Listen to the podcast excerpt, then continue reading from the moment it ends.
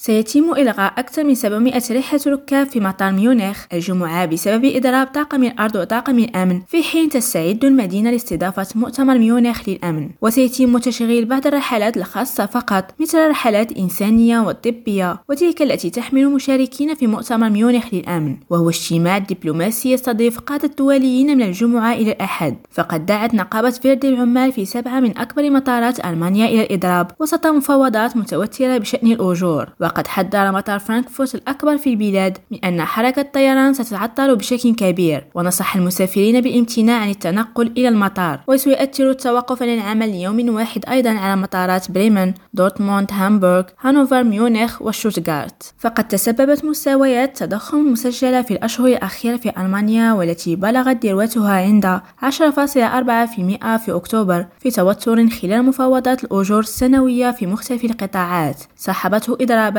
في بعض الأحيان. سكن أمرسو كريم راديو برلين